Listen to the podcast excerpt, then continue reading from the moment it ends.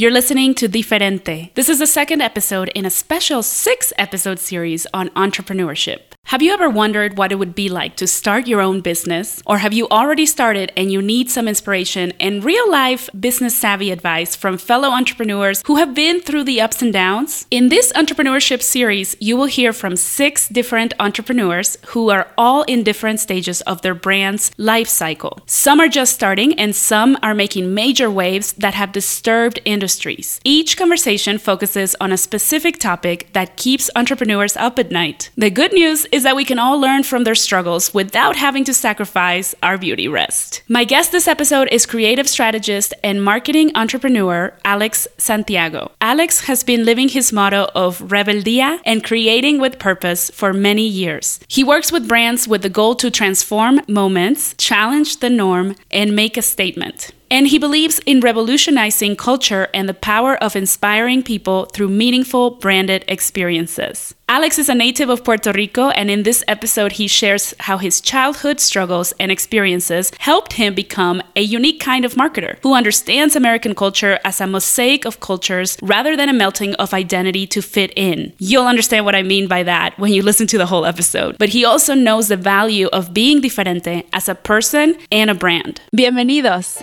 Welcome to Diferente. My name is Maribel Quesada Smith. I'm an expert at questioning everything who wants to bring more color into your life. I'll be coming at you every week with a little humor and a mountain of passion to share with you stories and ideas related to life, culture, creativity, and business that will inspire all of us to explore different perspectives. Don't be surprised if you find yourself motivated to shake things up. That's known to be a side effect of the diferente life, and it's contagious. Now let's get to it. Alex, welcome, bienvenido to Diferente. It's been a long time coming, and I'm so glad we finally made this happen. How are you? Muchas gracias. I'm doing great. How are you? I'm, you know, a little bit more settled now, getting back into the hang of things. We just moved, as you remember I told you. Um, and so it was a bit of a whirlwind over the last few months, but we're good. We're, we're getting there. Awesome, awesome. There are a lot of things that I want to discuss with you today, specifically to talk more about the marketing side of entrepreneurship and marketing strategy. But before we get into that, I want to get to know your story and I want I, I know a little bit about your story because we used to work together many years ago, but I really want other people to understand who you are, where you come from, what made you the person you are today. All right. So thank you so much for having me first and foremost. It has been a long time coming. So I'm very excited to be here and I'm very very happy and proud of what you're doing with the Diferente podcast. Thank so you. a little bit about myself. I am I was born and raised in Puerto Rico. Uh, I have been in the States now. This will be my 20th year, so it's a very emotional year for me. But I grew up in a town called Mayagüez in Puerto Rico. It's the biggest city in the West Coast. I grew up with my grandparents in the countryside, and I would uh, visit my mom who lived in the city side. Why did you grow up with your grandparents and not your mother? Because that's a little different. Yeah, so um, my parents had me very young, so they were in their teens, and my father ended up moving to the States. So when I was two, three years old, my grandmother uh, ended up um, taking care of me. Uh, my mother, unfortunately, had tons of health issues and she couldn't care for me. So I ended up moving in with my grandma when I was three. And I grew up with a big family, but my grandmother from my father's side, the paternal grandmother, actually took care of, of me as a child. And then, like I said, I would see my mom on weekends, uh, pretty much every other weekend. What did you think of that? What kind of feelings do you remember from that age that you couldn't really see your mom every day? Because as a kid, I can't imagine not being able to see my mom all the time. Yeah, you know, it's one of those things that you are reflective about now. I am a father now, and you reflect a lot about that. But to be quite honest with you, um, at the time, I didn't think about it. That was my norm. I lived with my grandma. I called her mommy, so mommy Koki. Mommy Koki was for me was my other mom. So as a child, uh, it was never um, it was never present. When I was nine, I made the decision that my mom was in fact. Uh, better uh, health wise, and I wanted to live with her. So, um, in a very very dramatic uh, fashion, I announced to my grandparents that as much as I loved them, that I wanted to be with my mom. And at nine years old, yeah, it was it was a moment where um, you know, I needed to be with my mom. I, I, wanted to be with her. Yeah, so I moved to the city. Um, she lived in, uh, in, the downtown, and then we ended up moving a couple of times. Um, we lived in Manantiales, then we lived in Rio Hondo, and then we lived in Rio Cristal, and that was the last place where um, where we moved. And then something crazy ended up happening because my mom actually ended up moving to Hawaii to oh. uh, yeah she ended up moving to hawaii when i was 13 years old and uh, last year i had the epiphany that all of my i got a front row seat to the power of the internet because my mom actually met her then husband through playing games. She, they were actually playing diablo um, online. And we ended up she ended up meeting him. He came to puerto rico they met. And when I was 13 years old, uh, she wanted me to move with her to Hawaii because she was going to marry this uh, this person, and I had to have a second sit down with a parent and you know share with her that as happy as I was for her to fall in love, that that was not my choice or decision, and that was not my life choice. So unfortunately, I couldn't move to Hawaii because that's not what my heart wanted to do. But I encouraged her to do that. So at 13, I uh, I moved back with my grandparents, and that summer I made the decision to stay in the states. So I was mm-hmm. here in the summer, and my dad kind of sat me down and said, "Listen, you always wanted to come here for college. Um, we think that it's going to be better for you to come here in high school and get acclimated with the language and this and that. And I was not doing great in school at the time because of a lot of different personal things at the time. And um, I made the decision that I wasn't going to move back with my grandmother, that I was going to move to the States with my dad.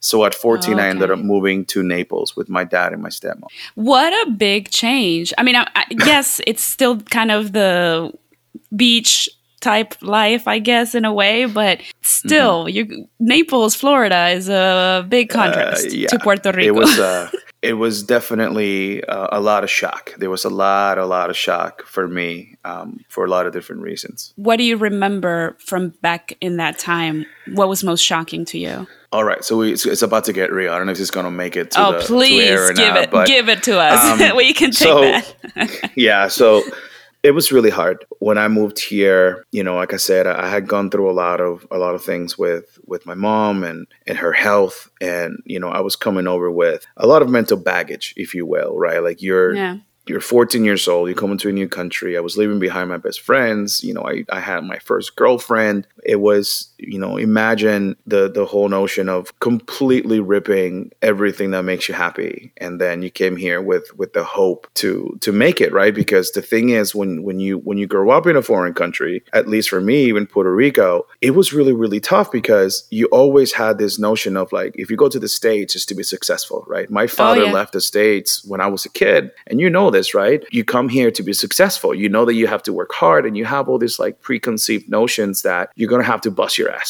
right? like that's the that's mm-hmm. the notion, but I wasn't ready for the cultural shock. I wasn't ready for, you know, I understood English but I didn't speak it. And then when I got here, what I wasn't ready for, um, Mari, is that I wasn't Hispanic enough for the Hispanic people in the school, which there were not many. mm-hmm. And I was, you know, not one of, you know, the white people. I just I uh-huh. was I was a I'm minority. I was that. I was a foreigner.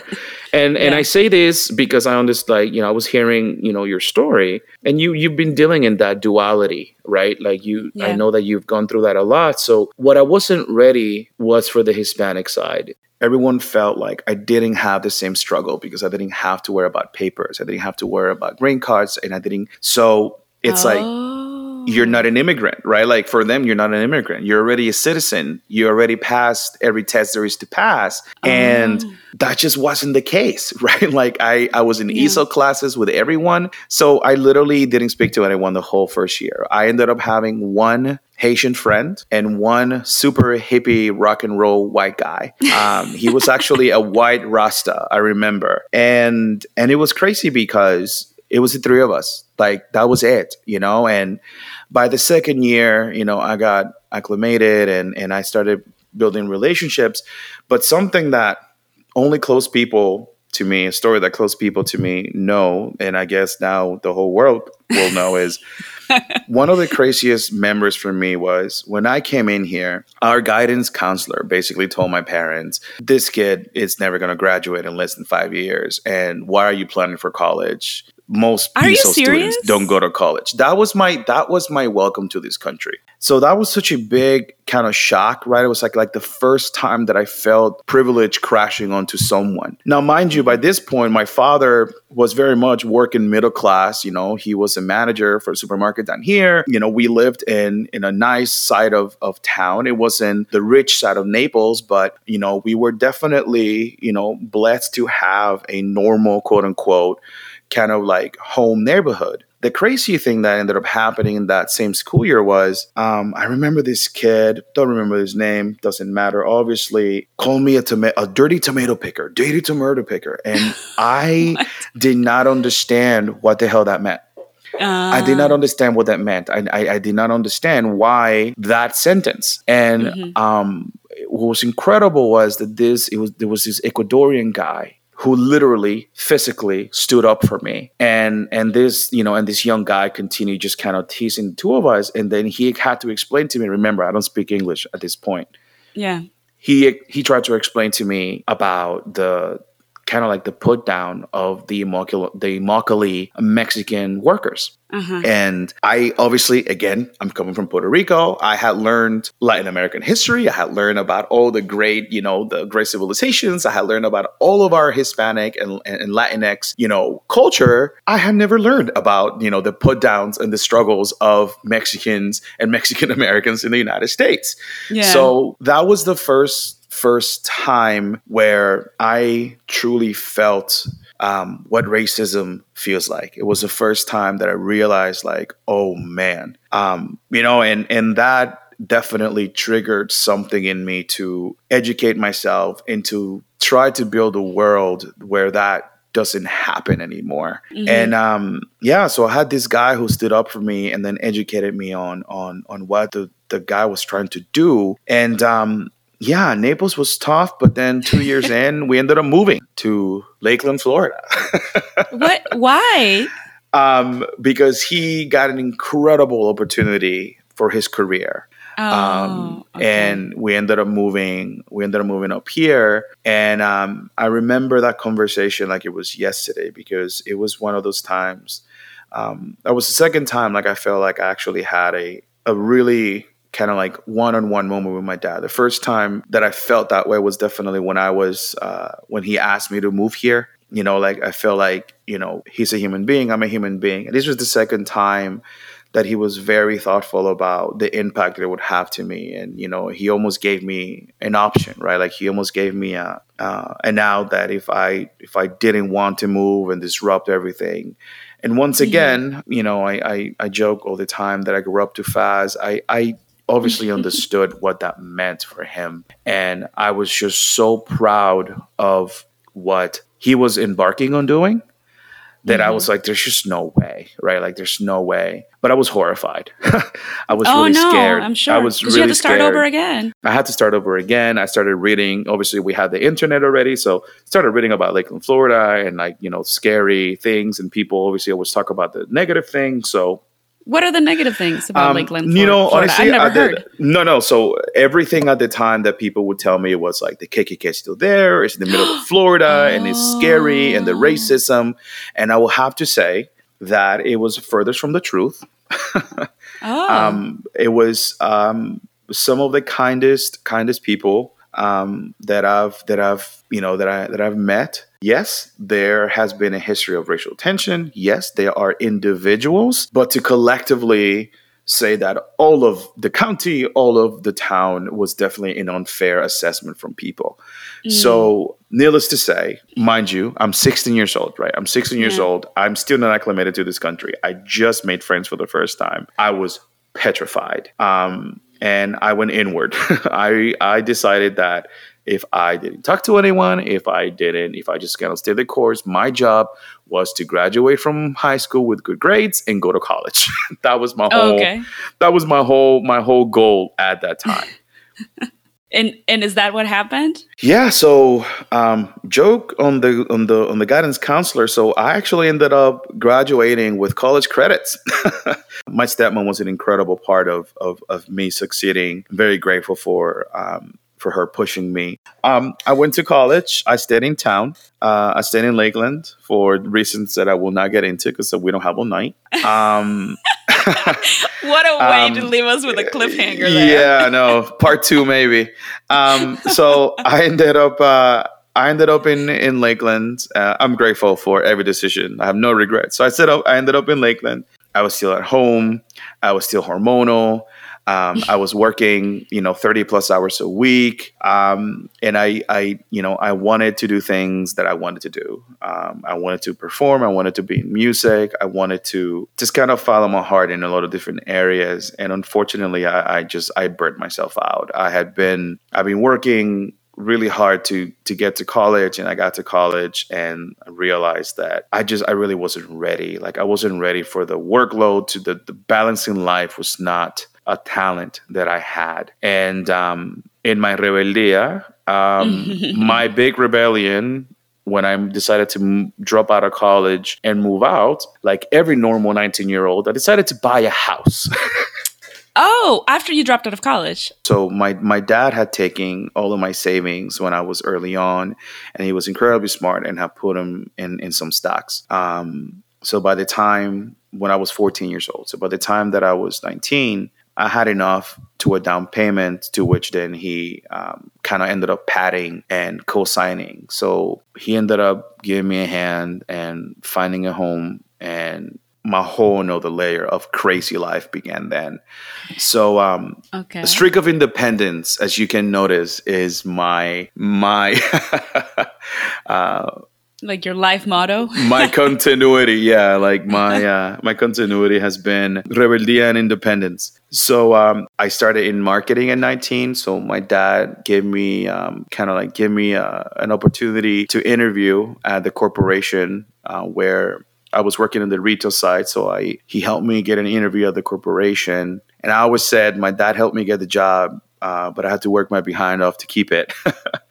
but that was essentially the beginning of me in in, in marketing professionally. I was 19 years old. That's awesome, and, and without uh, even finishing your college degree at that point. Right. So at that point, I had enough credits. Technically, I had an associate's right from a credits perspective. I just didn't have the okay. piece of paper. I've been a performer since I was a kid, and I ended up finding music, and you know for you to have a show, you need to to book it. You know, event mm-hmm. marketing. For you to have recordings, you have to produce them. so, and for you to get people to come out, you need to promote it. So I I was basically a, a young musician trying to get people to care about about our music. I used to joke that I used to earn people's trust with a keyboard because um, all I had was you know the internet was free and there were and there were real people on the other side. so, um, ironically, ended up becoming a copywriter. So I literally earned people's trust with the keyboard. Um, ah, that's so cool. so it was it's it's it's insane. It's insane. So so I was always in marketing. My dad knew that that kind of was my thing, and I think that for him, that was like that's the one the my crazy creative kid. That's the one area in business that that you know he could do something with. So he gave yeah. me an opportunity, and I was a a uh, I was a proofreader. I was a translator slash proofreader at the okay. time. Uh, that's okay. that was my my professional entry job in in the industry. Gosh, quite a story. I know that eventually you did graduate from college and then you yes. started in the profession that you have now in marketing, but eventually also or at the same time time I don't I don't know if it was simultaneous, you did create a company. Yes, so that's actually the perfect segue. so in 2008, I retired from my corporate job. And that's because in the process of me being a, basically a translator proofreader, I fell in love with copywriting and the advertising bug just bit me. Being there was an incredible opportunity for me to see all the areas in marketing. I learned about research, I learned about media planning, I learned about media uh, buying, I learned about creative, I learned about strategy, brand management. Um, you know, traffic. are you sure they didn't learn about this through Mad Men? Because that's about the right um, time. it's so crazy, right? So I um, so it was so wild because I, I know, I know, I know. I, I feel like I'm, I feel like I, I belong in the '60s.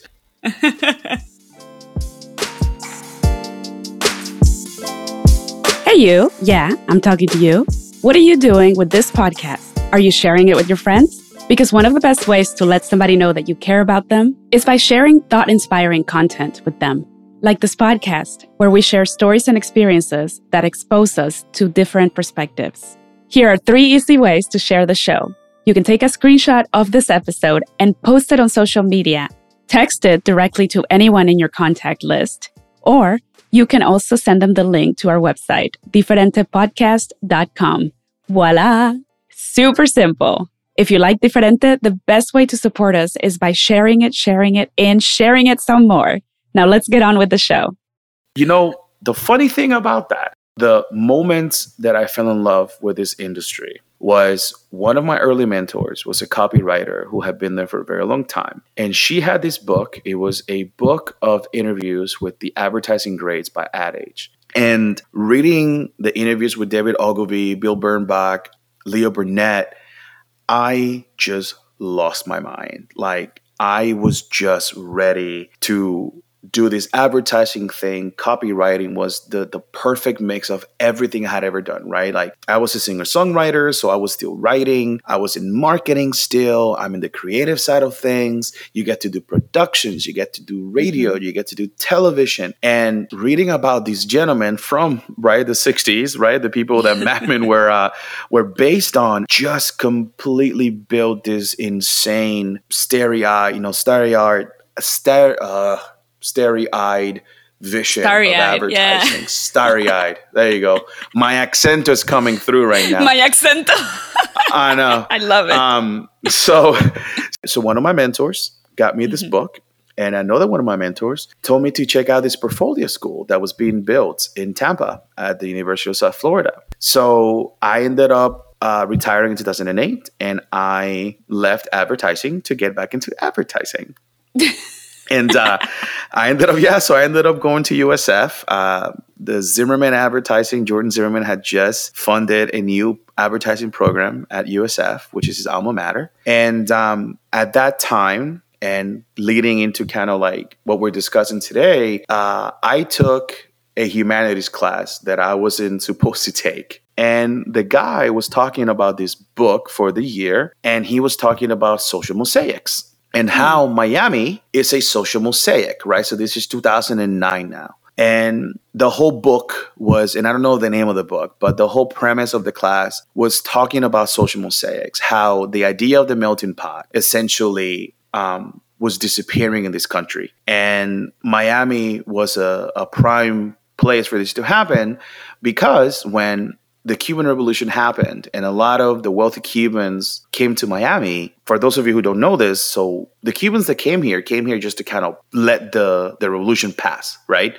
They yeah. had every intention to go back home. So with them coming here with the intention to come back home, they never came here as your traditional immigrant coming here. They came here as Cubans with money, kind of going in this, we're just going to go back. So they never mm-hmm. lost. Their Cubanhood. They never lost their soul. Mm-hmm. They never lost their spirit. And obviously, historically, we all kind of know what happened after with Fidel Castro. Mm-hmm. And then the people who started coming here were not the wealthy people. But mm-hmm. what that did for us was that for the first time ever, if you think about the Italians, the Irish, the Chinese, the Japanese, all of those cultures back then were coming here to become American, right? That was the mm-hmm. whole notion where like they were leaving their country behind to become American. So here you have for the first time ever this group they're like, no, no, no, no, like yo soy cubano, right? Like mm-hmm.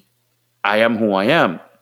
So what makes this beautiful and what ended up I ended up falling in love with was the idea that the melting pot it's not the only solution that a social mosaic gives you the same kind of power and and empowerment and pride of being part of a greater good, being part of a greater culture, being part of a greater country without losing your identity, without oh. losing oh. who you are, without losing your background. So, social mosaic for me became this idea that, you know, at the time, remember, I'm, I'm, I'm taking mass communication classes. I, I already have my associates. I, I was taking all of my, you know, my kind of higher, you know, higher classes. Um, I only had a year and a half left um, for me to graduate. So I started getting into these classes that you start learning about the responsibility of corporations, the responsibility of mass communications, the legalities. Um, one of the most, believe it or not, as a creative, one of the most important classes I took um, was actually a uh, a law class. It was mass communication law, yeah. uh, and it was beautiful. It was a lawyer. She was a uh, Jamaican uh, professor, um, and she was phenomenal. Loved her, and I, I, learned so much about the responsibility of mass communications, uh, the history of journalism, how advertising was born from journalism, why things are the way they are. And I felt at that moment that Social Mosaic was going to be the thing that I could bring to the world. Social Mosaic was the the thing that as a communications company, right? Like I've always been about integrated marketing. That has always been my passion. Eh, it's not about a fad. It's not about a channel. It's not about a specific thing. It's about the col- the, the collection, the collection of ideas and thoughts that a person experiences either through human being in you know human to human interaction or human to technology. Because remember if you go back to where i come from my mom ended up marrying a guy who she met playing a video mm-hmm. game. Yeah. so yeah. so i understood the power right? I understood the power of of the internet of social media.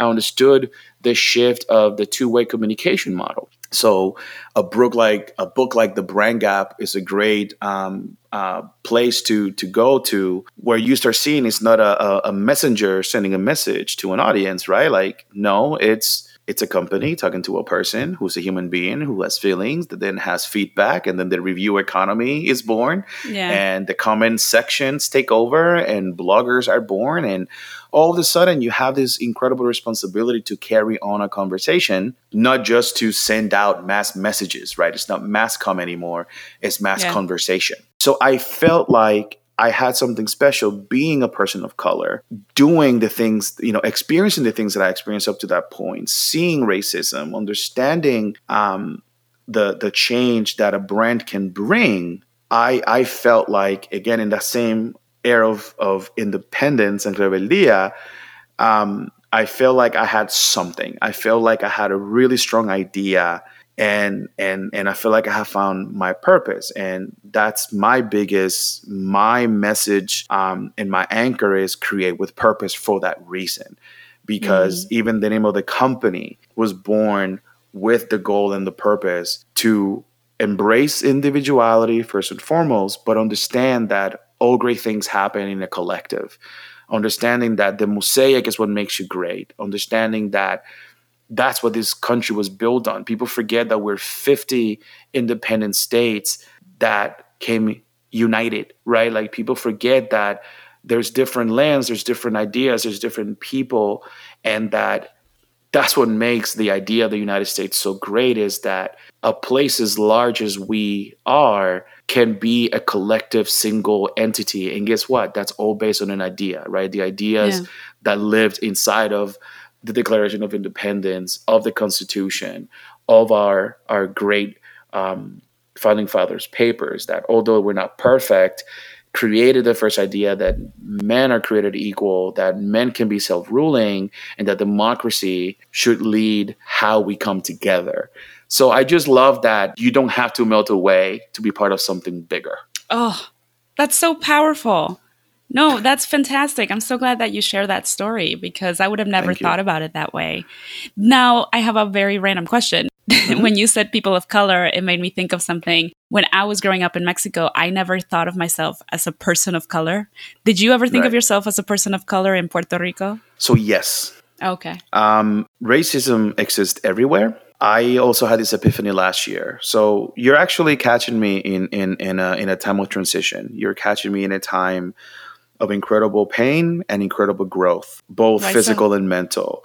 Um, been going through a lot of self reflection, made a lot of really big personal decisions. Um, find out I'm having some, you know, health uh, issues that mm. it, it completely changed a lot of assumptions, a lot of um, thoughts and plans that I had. Um, but I had this realization that I am so incredibly passionate about diversity because of where I come from. So the thing about Puerto Rico that is very different than most places, even in the Caribbean, is that our whole identity is this celebration of the African, of the Taino, and the Spaniard. If honestly, it's the most important piece of what we do. It's what makes us Puerto Rican. Um, and I realized that that celebration and that embracing for me, it's it's it's why I love what I love. It's why social mosaic makes sense. It's why purpose is it's all I care about. It's why um, you know I, I I'm a champion for for change and acceptance and individuality. But with that said, it is very open. The whole the east side of the island is where the mm. mostly African are. And the Jíbaro are different than the Mortaino. And then you have the, you know, whiter, like there is definitely still racism present. So a lot of that was very real. So I always saw myself as I'm a Boricua, but I understood that I also wasn't my grandma. So my grandma has blue eyes, super fair skin, but she has an afro. Oh. but that's the thing is that that's what makes us us. But inside of that, there's definitely the you are definitely more African than I am. I am definitely uh, more Taino than you are. So uh-huh. I did grow up with the understanding that I look different However, because of my education and because of where culture was at the time, I grew up with the celebration that the mix is what made us. So it was, you know, it was present, it was real. Mm-hmm. My particular experience focused on the fact that you celebrate the mix. You are who you are thanks to those three razas coming together. Tune in next week to hear the rest of Alex's story and learn from his experience as a creative strategist. Or if you're listening in the future, hello, people from the future! Is anyone still using plastic disposable straws? Anyway, just look for the episode labeled 133 Part 2. Thank you for listening to Diferente. If you like this episode, let me know by leaving a five star review and by sharing a screenshot of this podcast on Instagram or Facebook. Just don't forget to tag me at A Diferente Life so I can know you're listening. Hasta pronto!